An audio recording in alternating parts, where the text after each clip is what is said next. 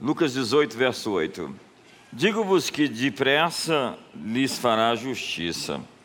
Parte B do verso diz: Quando, porém, vier o filho do homem, achará fé na terra?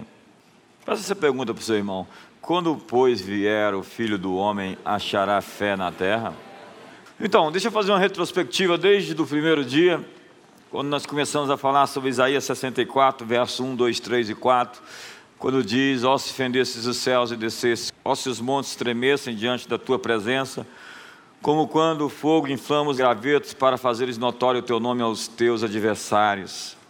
Porque quando fizesses coisas terríveis que não esperávamos, desces, porque não se ouviu com os ouvidos, não se percebeu com os olhos, desde a antiguidade não se viu, Deus como tu, que trabalha a favor dos que em ti esperam. São tantas mensagens que existem num texto como esse, que dá para pregar uma série.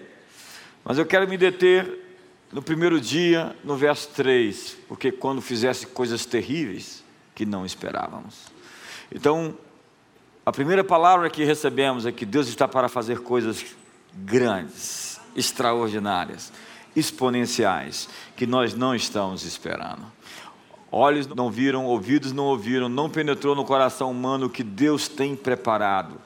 Como foi dito, Deus vai surpreender-nos. Deus vai fazer coisas inéditas, coisas que nunca aconteceram antes, que você nunca foi capaz de imaginar porque Ele é poderoso para fazer infinitamente mais de tudo quanto pedimos ou pensamos, segundo o Seu poder que opera em nós. Então eu espero bênçãos inesperadas nesse final de ano, no ano de 2019 e em toda a década de 2020 em diante.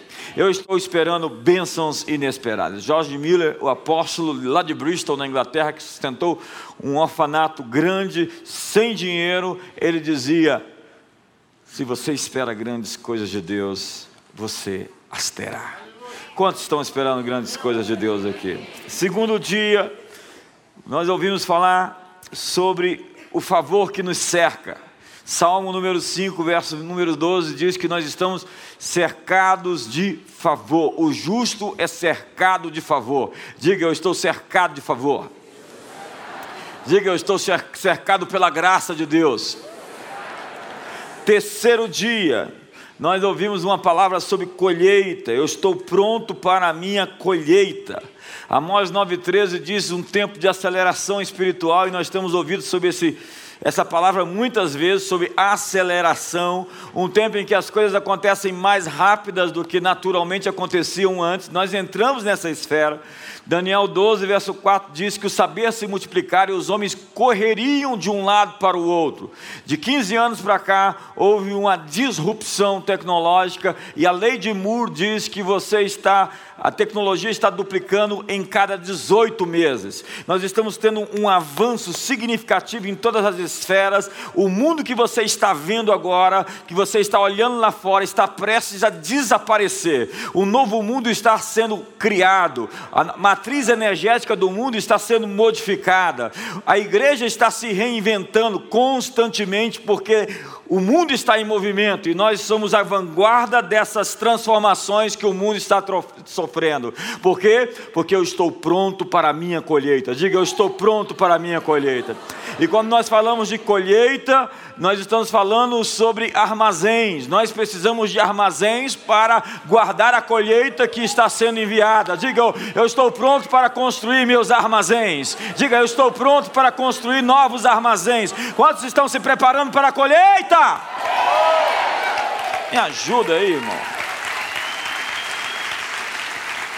O quarto dia, nós ouvimos uma palavra que é hora de cruzar o Jordão marchar contra Jericó, porque as muralhas vão cair. Ei, suas muralhas interiores. Eu tenho dito que o que acontece dentro de você é mais importante do que acontece fora de você. As muralhas primeiro têm que cair interiormente. Como é que elas caem? Através de exposição, através de linguagem corporal, através de brados de vitória. Onde está o povo que conhece os vivos de júbilo? O povo que anda na luz da sua presença, aí você nunca vai ter uma completa libertação até que você consiga usar o seu corpo para adorar a Deus. A Bíblia diz sobre o sacrifício vivo, santo e agradável ao Senhor, que é o seu culto racional, como um corpo oferecido a Deus. Ei, fé inteligente não é culto racional. Culto, culto racional e fé inteligente são duas coisas distintas. Culto racional é usar o seu corpo em expressão de adoração, e isso modifica a sua química interior, o seu brado de júbilo, a sua expressão, a sua adoração, a sua movimentação, ela modifica você por dentro. E isso faz com que grilhões caiam dentro de você. Quando você grita diante dos muros de Jericó, são os traumas que caem, são as fortalezas que caem, são os sofismas, as mentiras que você acreditou que caem. É isso aí, pastor. Então, o que, que você está esperando para dar um grande brado de júbilo aqui hoje?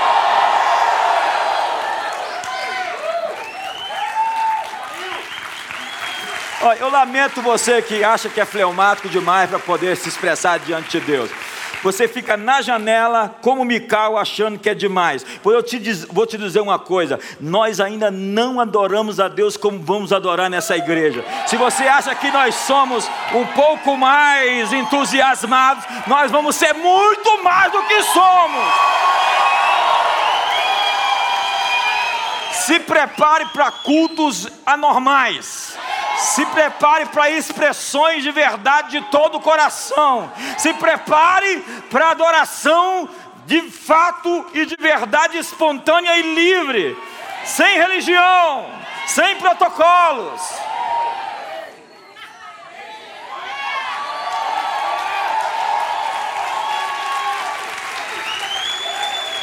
Eu acho terrível esse pessoal que se expressa diante de futebol e não consegue se expressar diante de Deus.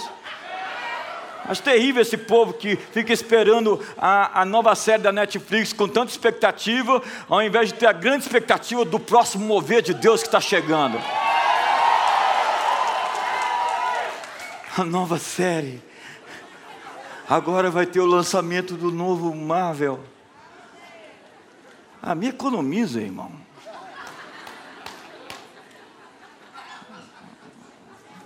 Quinto, Deus guardou o melhor para agora. É engraçado que essa palavra foi dita pelo menos por três pregadores, quatro comigo, falando a mesma coisa. Os profetas estão alinhados. Se você ouvir desde o início até hoje, todas as palavras muito alinhadas.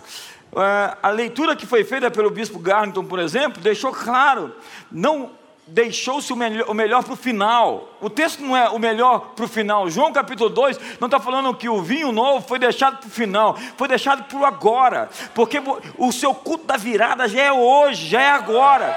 As decisões que você está tomando para modificar a sua vida tem que ser tomada hoje. Você não tem que esperar o ano novo para entrar na dieta. Você não tem que entrar o ano novo para parar de falar mal das pessoas. Você não tem que entrar o ano novo para deixar o pecado. Seu ano novo já chegou, seu tempo já chegou, sua hora já chegou. As decisões importantes que você tem que tomar têm que ser tomadas agora.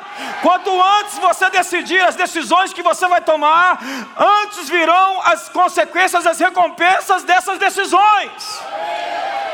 Então Deus deixou o melhor para e 2019 vai ser o seu agora. Quando você estiver em 2019, 2020 vai ser o seu agora. Quando você estiver em 2020, porque o agora é poderoso, o agora é importante. A religião sempre tem poder no passado, sempre tem poder no futuro, mas nunca tem poder no agora. Eu vim aqui lhe informar o poder do hoje, o poder desse momento. Deus tem algo para você agora. Me ajuda aí.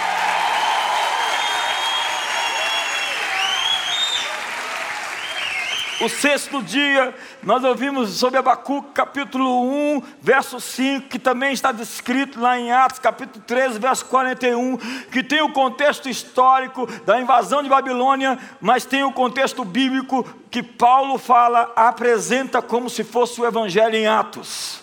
A grande obra que, se fosse contada, vocês não acreditariam se não fossem testemunhas oculares. Deus está fazendo uma obra que ninguém vai acreditar. Vai dizer assim: você está exagerando. Você vai ter um testemunho tão poderoso para dizer que as pessoas vão dizer assim: eu acho que você está mentindo, não é possível. Sétimo, Você vai prosperar, mas não se esqueça de onde vem a sua prosperidade e estabilidade. O Brasil vai crescer. Nós estamos, temos que entender o momento. Eu vou falar sobre isso nessa mensagem hoje. Nós estamos num momento decisivo na nação. E não tem como. O Brasil vai empinar para cima. Vai ter o seu ponto de inflexão na história. Daqui a 30 anos, quando nós olharmos para trás, nós vamos lembrar, lembrar de 2018, 2019, como um momento histórico do Brasil, como foi todos os outros grandes momentos da história do Brasil que criaram mudanças significativas para o futuro. Só que essa mudança vai ser a mais extraordinária de todos os tempos.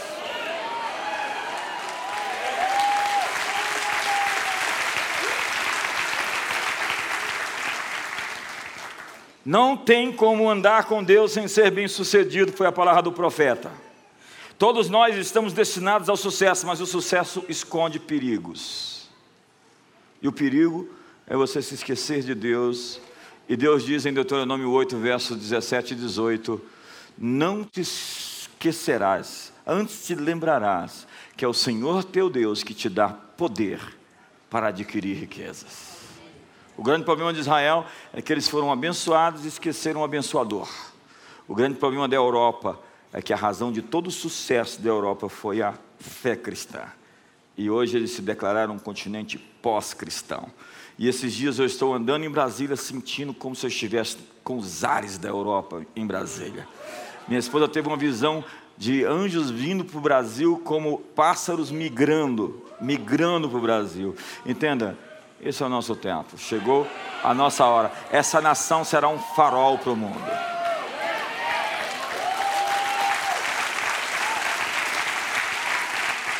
Oitavo, a oração como participação, como participação na agenda de Deus. O desejo atendido é árvore de vida. Quando Deus satisfaz o desejo do coração dos filhos, Deus é um pai, um pai amoroso, é um pai bom. Quantos pais não querem surpreender seus filhos? Quantos pais não querem fazer com que os desejos dos seus filhos sejam satisfeitos? Nós temos uma ideia errada sobre Deus porque nós não tivemos um pai presente, ou por vezes tivemos um pai psicopata, ou por vezes temos um, não tivemos pais. Quando nós temos uma consciência da bondade do nosso Pai, nós podemos acreditar que Ele tem bons pensamentos para conosco, para nos dar um futuro e uma esperança. E o fato é que ele nos chama para participar da mesa. Eu falei sobre Moisés, falei sobre Abraão, que ousaram discutir com Deus, conversar com Deus. Eu falei de Salomão que recebeu um cheque em branco, pede-me o que quiseres. E esse pedido, na verdade, é um teste. Deus joga xadrez. Então ele faz um uma, ele te dá um cheque em branco para ver o que, é que você vai preencher. Para a igreja, no Novo Testamento, ele deu um talão de cheques em branco. Está lá em João capítulo 14, em João capítulo 15, em João capítulo 16, a mesma fala.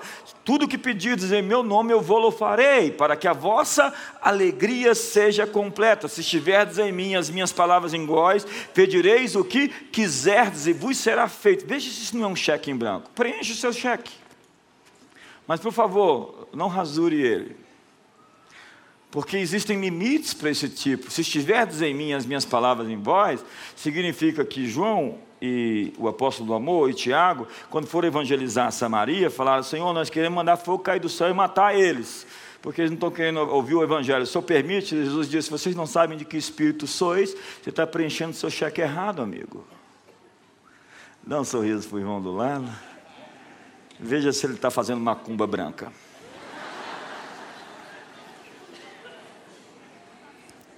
Efésios capítulo 3, verso 9 diz que nós, pela igreja, deveria ser revelado aos principados e potestades as, a multiforme, a multifacetada sabedoria de Deus aos principados e potestades. Nós somos testemunhas de Deus a essas entidades que vivem nos lugares celestiais. A sabedoria de Deus em nós revela a vitória e o plano eterno do Pai para redimir a humanidade, redimir a criação, redimir o nosso mundo. A ardente expectativa da criação aguarda a revelação dos filhos maduros de Deus. O propósito de Deus sempre foi que nós reinássemos em Cristo, se pela ofensa de um e por meio de um só reinou a morte, muito mais os que receberam a abundância da graça e o dom da justiça reinarão em vida por meio de um só, a saber, Jesus Cristo. Apocalipse 5, verso 11 diz: E reinarão sobre a terra. Nossa tarefa é espelhar o céu na terra. Ele nos deu sabedoria criativa para criar o mundo, para recriar o mundo e renomear, redefinindo, dando natureza às coisas ao nosso redor. Como filhos de Adão, nós demos, recebemos o mesmo poder de Adão de dar nome às coisas. Então nós podemos dar nome às coisas que estão ao nosso redor. Nós fomos autorizados a pintar quadros. Eu citei Ed Catmull, que é o, o diretor da Pichar, é, da Disney, Estúdio Disney, que faz tantos desenhos que vocês já assistiram, e ele fala que criatividade é como mais que pintar em, com papel e caneta, mas é pintar quadros, soluções para problemas do mundo. Deus nos fez criativos, e se o mundo e as pessoas não cristãs lideram as artes, o entretenimento, a criatividade, é porque a igreja abraçou uma falsa espiritualidade. Nós temos a mente de Cristo. E assim temos os pensamentos de Deus. Nono, uma nova unção para o um novo dia. Para o que você precisa fazer, você não pode ter a graça que você tem hoje. Não se consegue perseguir os cachorros no, os coelhos novos com os cachorros antigos. Nós precisamos de novas estratégias. A Neustan, a serpente de bronze, foi uma ótima coisa para uma geração. Uma geração depois ela era uma pedra de tropeço. Todos eram curados quando olhavam para ela. Uma geração depois, todos que adoravam morriam. O que foi bom no passado não significa que vai ser bom no futuro. Nós temos que reinventar as coisas. Eu, porventura, estou querendo dar esse telefone para você daqui a 15 anos mando para o seu endereço assim que você quiser. Você me manda só o seu endereço que eu mando. Você quer? Não sabia que você gostava de coisa velha. É, a palavra foi uma nova unção para um novo tempo, uma nova unção para um novo ano. Eu preciso de uma nova graça para poder vencer. E assim que a gente anda, de graça em graça, de fé em fé, de vitória em vitória, nós estamos andando de glória em glória. Diga, eu crio atmosferas. Diga, eu crio atmosferas. Diga, eu sou um termostato. Eu defino a temperatura. Diga, eu não sou circunstanciado. Eu sou circunstanciador. Diga, eu não sou contingenciado, eu sou contingenciador. Eu tenho anunciado que aquela velha mensagem de sair do deserto, ela é velha. Sete pontos para sair do deserto. Deus não quer tirar o deserto, de, Deus não quer tirar do deserto. Essa história é velha. Deus quer tirar o deserto de você. A verdade é que Deus, ele diz: o ermo exultará e o deserto florescerá. Tudo que está seco e estéreo ao seu redor vai florescer, porque você é esse agente de transformação que cria novos cenários. Onde você chega, como diz o Salmo 84, o homem com o coração reto que passa pelo vale estéreo, vale de lágrimas, e o torna em um manancial. Você chega num vale estéreo, um vale de lágrimas e de dor, e você transforma aquilo você cria atmosfera, diga eu crio atmosferas. Então você não tem que sair da sua casa porque ela tem que estar assombrada, porque ela está assombrada, porque tem opressão. Quem tem que ir embora é a assombração. Você não tem que sair do seu emprego porque lá está o demônio, o demônio é que tem que ir embora. Convide-o a se retirar. Diga para a pessoa do seu lado: Eu vejo você no seu futuro e você está bem melhor do que hoje.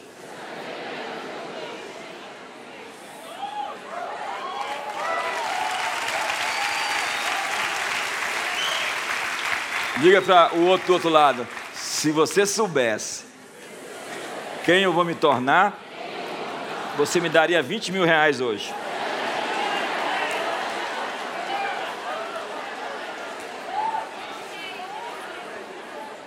O papel do líder é descobrir quem são as pessoas. Décimo, Deus está lhe dando um novo vinho para um odre fresco, restaurado. Deus está reestruturando dando novas, novas estruturas para receber aquilo que Ele está querendo nos dar.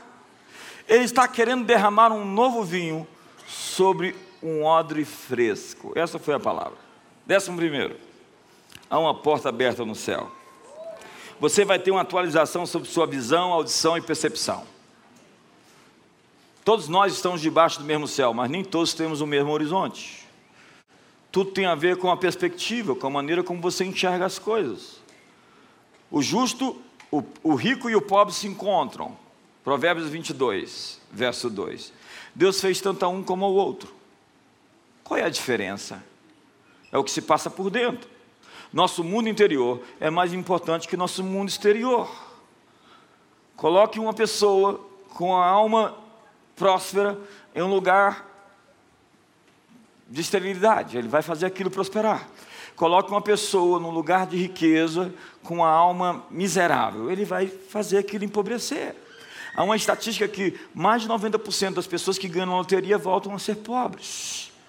Porque nós não, não estamos num jogo de loteria. Esqueça esse jogo de loteria de acertar numa grande chance que vai acontecer de repente. Ei, sucesso é uma construção. E ele passa por mais do que ter dinheiro ou riqueza. É como uma laranja, ela tem muitos gomos, elas envolvem indivíduo, relacionamento, família, saúde e dinheiro também. Dá um sorriso para a pessoa do seu lado. E hoje, décimo segundo dia, depois dessa introdução básica, vamos começar. Eu li o texto que fala sobre quando vier o filho do homem, porventura achará, achará fé na terra. Essa é uma pergunta que não quer calar. E cada um de nós temos que respondê-la. Há muitas pessoas que já responderam. Aquelas pessoas com a escatologia dispensacionalista, escapista, já responderam. Eles disseram: olha, não haverá fé quando Jesus Cristo voltar. Ei, Jesus não afirmou, ele perguntou. E logo depois ele conta a história do fariseu e do publicano, que sobem no monte e vão orar. Guarda isso aí. Nós temos que entender esse momento que nós estamos vivendo, porque o céu está buscando concordância com a terra. É isso que nós fazemos quando ligamos na terra, nos reunimos. A palavra eclésia, ela é mais do que uma palavra religiosa. Na verdade, ela não tem nenhuma conotação religiosa originalmente. Ela existe dois, três séculos antes de Jesus. As cidades-estados gregas tinham as suas eclésias, que eram o seu parlamento, que se reuniam em torno de decisões acerca de políticas públicas que seriam tomadas. Você abre Atos 19 diz que a eclésia secular se reuniu para decidir o caso de Paulo e a adoração das imagens de Diana, porque a fé cristã cresceu tanto que eles pararam de comprar as imagens da deusa Artemis, ou a deusa Diana, como queira. E isso provocou nos vendedores das imagens uma grande rebelião. Então eles empurraram os apóstolos para dentro do anfiteatro e falaram por duas horas: Grande é a Diana dos Efésios. Ela tinha um. Eu, eu estive lá na cidade, em, em Tussadase, e o cemitério arqueológico de Éfeso. Tem um, existia no, no, no local 127 é, colunas de mármore pentélico. o templo de Diana era uma das sete maravilhas do mundo antigo, e hoje só tem uma coluna toda quebrada para mostrar o local onde estava. Porque acredite, todos esses poderes, de todas essas divindades, de todos esses panteões estão sendo derrubados ao longo da história. Tudo que pode ser abalado será abalado para que somente as coisas inabaláveis permaneçam de pé. Eu não tenho medo de tremor. O Brasil vai voltar a tremer, vai, e as coisas inabaláveis vão ficar de pé, enquanto as coisas que representam o velho, o atrasado, o obsoleto, o pagão vão ser derrubadas. Mas os que confiam no Senhor são como o monte de Sião que não se abala, mas permanece para sempre. Então o céu procura concordância com a terra, porque os melhores romances e peças de teatro ainda estão para ser escritos. As mais belas melodias que vão agraciar o ouvido humano ainda não foram compostas, estão sendo descobertas, estamos assentados em lugares celestiais com a visão privilegiada e temos a mente de Cristo. Existe uma raça sendo preparada para essa hora que teme somente a Deus e vive com uma sabedoria capaz de habilitar, de dançar mesmo no campo minado da opinião pública, mesmo quando Mical está assistindo. Filipenses 4, verso 6 diz: Não andeis ansiosos por coisa alguma, antes façais conhecido a Deus todos os seus pedidos pela oração e pela súplica e a paz de Deus, que excede todo o entendimento, guardará o vosso coração e a sua mente. O que esse texto quer dizer? Você não terá a paz que excede todo o entendimento se você não abrir mão do seu direito de entender. Os gregos queriam entender a Deus e colocá-lo dentro de uma caixa. Eles diziam que, na verdade, a razão, o conhecimento era uma espécie de Deus para os gregos letrados. Há muitos teólogos que querem colocar Deus dentro de uma caixa teológica a fim de entendê-lo nas suas teologias sistemáticas.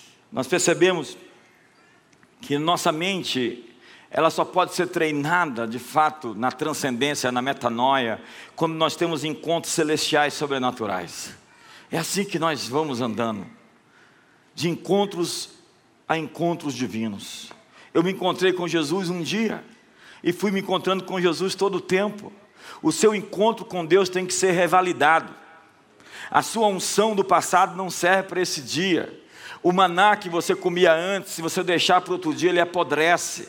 Nós temos que ter mensagens novas, revelações novas, músicas novas, cantai ao Senhor um novo cântico. Nós temos que constantemente nos reinventar. Se a gente continuar fazendo o que nós estamos fazendo hoje, daqui a cinco anos, nós vamos nos tornar aqueles crentes tradicionais que a gente critica hoje. Olha lá aqueles irmãos atrasados. Ficam fazendo as mesmas coisas do mesmo jeito. Tão tradicionais eles. É claro que existem fundamentos que não se mexem. Deus costuma violar a nossa lógica. Deus não contraria as suas escrituras, mas ele contraria o modo como nós a entendemos. E ele retém a revelação das pessoas que não têm fome da verdade. A verdade é que Deus não dá pérola para os porcos. Se essas pessoas que não têm fome receberem a revelação, elas não vão obedecer, elas vão desprezar as coisas sagradas. Tem coisa que você não pode oferecer, tem banquetes que você não pode dar.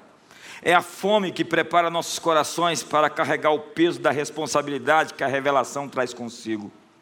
Porque quanto mais você recebe, mais responsável você é. E Tiago diz: Não sejais muito de vós mestres, sabendo que com muito mais maior rigor sereis julgados. Ana, em sua esterilidade, desenvolveu um coração desesperado por Deus. Ela teve um grande obstáculo à sua frente que se tornou uma plataforma para entrar para a história. A sua esterilidade se tornou um convite para alcançar a excelência. Deus usa situações assim para nos levar ao nosso maior sucesso. Tudo que acontece na vida ou foi permitido por Deus, ou será usado por Deus. Desde que isso se torne algo positivo. Na verdade, isso agora está se convertendo em alguma coisa positiva para a sua vida. Qualquer coisa que está sendo feita contra você agora, Deus está dando um novo sentido, um novo significado, uma nova direção, está conduzindo isso para o seu melhor. Oh, meu Deus do céu!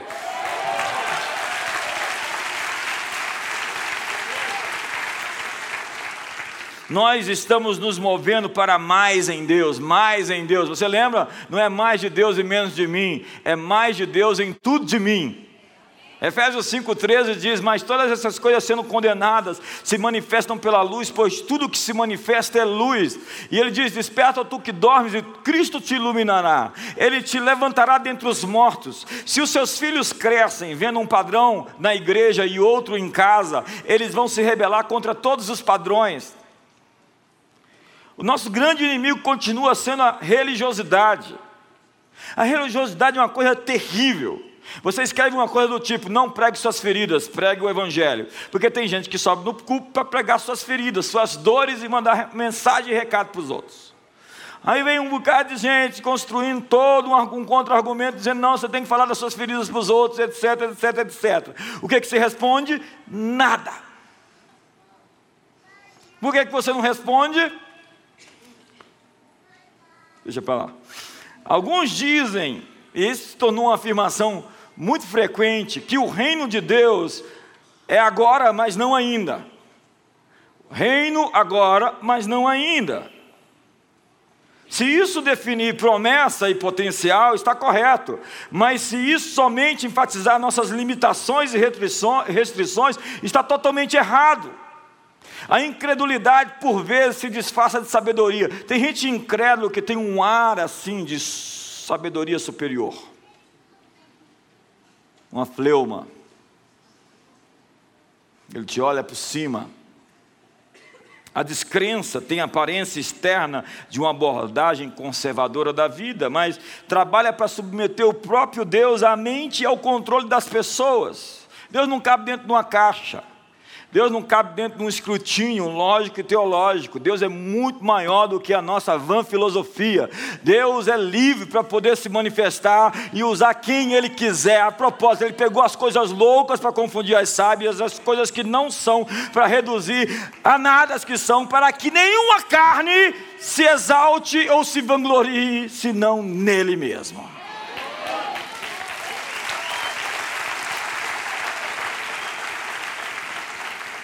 Essas pessoas vivem para se parabenizar por não cair nos extremos onde outros tropeçam. É o texto do fariseu e do publicano que nós lemos no seu contexto. Um bate no peito e chora, Ser propício a mim, pecador, ser propício, o outro diz, Senhor, obrigado, porque eu não sou que nem fulano de tal, eu não sou que nem aquela igreja que fala de dinheiro e que fala em línguas e que ora pelos enfermos. Que escândalo esse negócio. Para que aquele escândalo? Para que aquele negócio de pegar um ano de salário e derramar sobre o corpo de Jesus? Que coisa mais escandalosa! Podia ter dado para os pobres. Eu conheço o discurso do Judas, ele defende os pobres, mas na verdade ele está defendendo é, é a pobreza. E a propósito, a pobreza é maligna. E desconfie de qualquer pessoa que se erga em defesa dos pobres, porque toda a revolução do proletariado precisa manter as pessoas pobres para poder continuar no poder.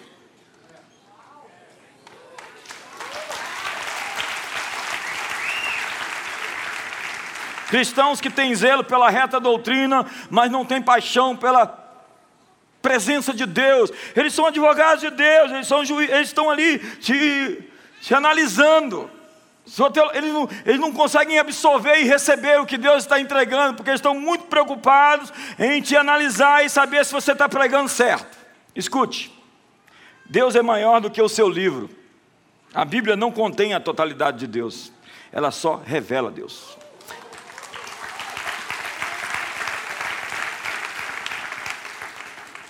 O grande desafio é levar nosso estilo de vida ao padrão da palavra de Deus. Nunca desmerecer a palavra de Deus, porque Ele exaltou a tudo, o seu nome e a sua palavra sobre tudo. Porque a sua palavra é Jesus, o Verbo que se fez carne. Mas é preciso tirar o texto da página.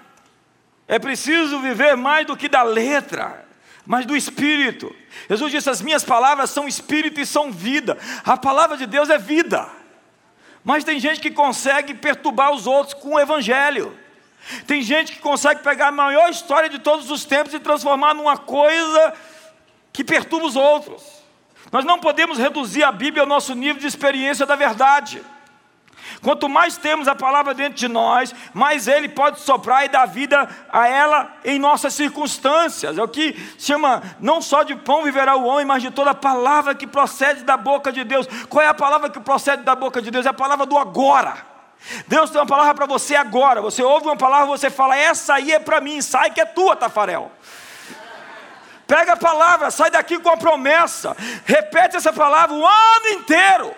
Nem que seja 31 de dezembro de 2020, a palavra vai se materializar, o verbo vai se fazer carne, vai mudar suas circunstâncias, suas conjunturas vão ser alteradas. Porque a palavra tem poder de criar, de criar, e Deus te fez como um filho de Adão para renomear. Renomear. Uma maneira comum de Deus falar é pela voz interior em nossos pensamentos e ideias. Eu sei que Deus falou comigo quando eu tenho uma ideia que é melhor do que qualquer coisa que eu poderia imaginar. Porque Ele opera em nós o querer e o realizar. De repente eu sinto uma vontade imensa de fazer uma coisa muito maior do que eu consigo fazer. Eu sei, é Deus. É Deus. Isso não é natural, porque Deus opera em mim o querer e me capacita para fazer. Nosso mandato cultural consiste em ter autoridade para trazer o céu para a terra. Essa é a oração de Jesus, gente. Vamos voltar para o Beabá. Pai nosso que estás no céu, santificado seja o teu nome, venha a nós o teu reino. Não pede para morrer, que Deus ouve. Não pede para ir para o céu, porque para ir para o céu você tem que morrer. Venha o teu reino, faça-se na terra o que é o céu. Faça do, da terra um espelho do céu, uma manifestação do céu. É muito difícil imaginar respostas para as questões da vida quando grande parte da nossa escatologia prevê condições cada vez piores para o futuro. Isso nos custa uma visão prática de invadir e transformar a sociedade. Para que, que eu vou transformar a sociedade? Se tudo vai ficar pior, o anticristo vai chegar e o que, que vai acontecer? Mas Jesus disse em Lucas 19, verso 13: Então chamou dez dos seus servos, ele lhes deu dez minas e disse: façam esse dinheiro render até a minha vinda.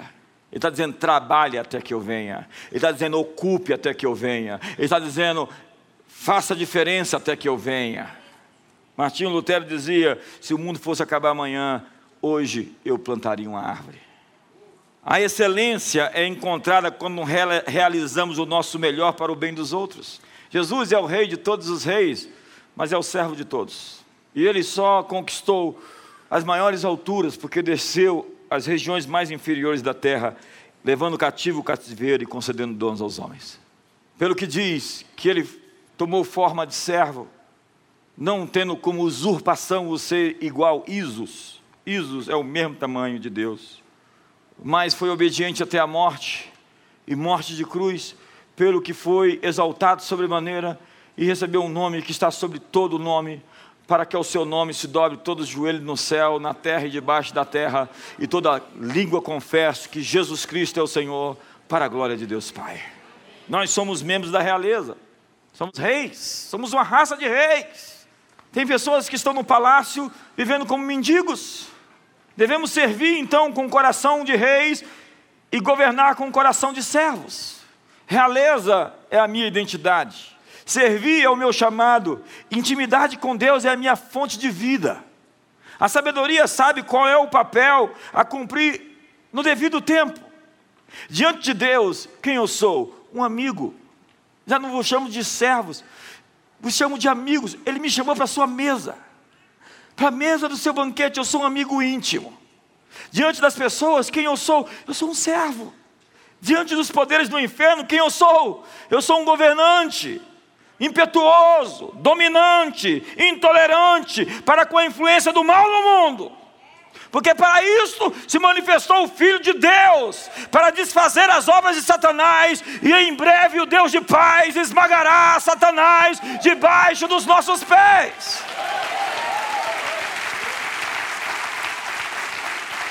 É mediante servir que podemos trazer os benefícios do mundo de Deus ao alcance do homem comum.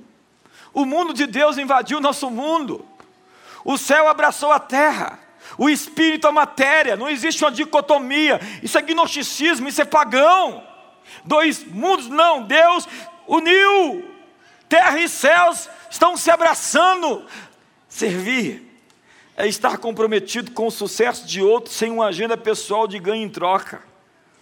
Quando nós damos um passo à frente para servir, Deus nos dá o seu poder para vencer. Deus escondeu algumas coisas de nós até nós estarmos prontos. Na verdade, existem algumas posições que Deus não nos permitiu chegar para que a gente não envergonhasse o nome dEle. Porque Deus quer colocar em evidência as pessoas que vão trazer a sua agenda, a sua luz. O diabo disse lá em Mateus capítulo 4: Olha, eu, se você prostrado me adorar, eu vou te dar todos esses reinos, porque a mim me foi dado, e eu dou a quem quiser. Jesus não contestou isso. O diabo disse: Eu coloco em posição de autoridade, em lugares de influência, nos portões onde a cultura nasce, onde as grandes decisões são tomadas, pessoas com a minha agenda. Mas em João capítulo 12, verso 30, a Bíblia diz: O príncipe desse mundo foi expulso. Em Colossenses capítulo 2, verso 14 e 15 diz que os principados e potestades foram julgados, foram arrancados das suas insígnias e expostos à vergonha, ao desprezo e à ignomínia. A Bíblia declara que na cruz do Calvário Jesus venceu todos esses poderes e o deu à igreja, qual é a plenitude daquele que enche tudo em todos e diz: Assenta-te à minha direita até que eu ponha todos os teus inimigos por estrado dos teus pés. Mas agora, os inimigos ainda não estão postos, mas estão sendo postos na história de dois mil anos. E quando você vê abalos, é porque o sol está se convertendo em trevas, poderes, a lua não está dando a sua claridade, as estrelas estão caindo do firmamento, mostram uma mudança de poderes, uma mudança de governo. O reino de Deus está vindo e o aumento do seu governo é paz sem fim. É a mesma visão de José quando viu o sol, a lua e as estrelas o adorando. As estrelas são representadas em Apocalipse como o dragão arrastou um terço das estrelas seu, na sua cauda anjos e potestades sendo abaladas. Quando o juízo chega, esses poderes são derrubados. Num só dia no Egito, todos os deuses do Egito caíram. Naquele dia da Páscoa, a Bíblia diz que Deus julgou todos os deuses do Egito na cruz do Calvário. Deus julgou todos os panteões de todos os deuses que oprimiram a humanidade desde o início da criação. Jesus venceu. E depois passou o bastão para a igreja, agora somos nós. Agora a posição de guerra de avanço é nossa. Nós não somos um povo escondido dentro dos templos, tentando sobreviver e tentando ser arrebatados numa fuga. Nós somos um exército em avanço, nós somos um exército, um exército conquistador, nós somos o povo que está ocupando. Negocie até que eu volte. Trabalhe até que eu venha. O mandato cultural de Gênesis é dominar sobre os peixes do mar, sobre as aves do céu, sobre os répteis. O mandato de Jesus de Lucas 10, verso 19, é eis que vos dei autoridade para pisar sobre serpentes, sobre escorpiões, sobre todo o poder do inimigo, e nada absolutamente vos causará dano. Ide por todo o mundo e pregai o evangelho a toda criatura. Ide por todo o mundo discipular as nações, discipular as nações é entender o nosso chamado de pintar novos quadros, de recriar a terra, de redimir tudo que existe. Repito, a ardente expectativa da criação aguarda a manifestação do anticristo. É isso? Por que, que nós deixamos de pregar que o reino de Deus está vindo para dizer que o anticristo está chegando? Por que, que nós, ao invés de anunciar que assim na terra como no céu, agora nós estamos anunciando que assim na terra como no céu no milênio. Mas no milênio, no futuro, lembra, a religião tem poder no futuro, mas não tem poder no presente. Eu quero dizer, o reino de Deus é agora.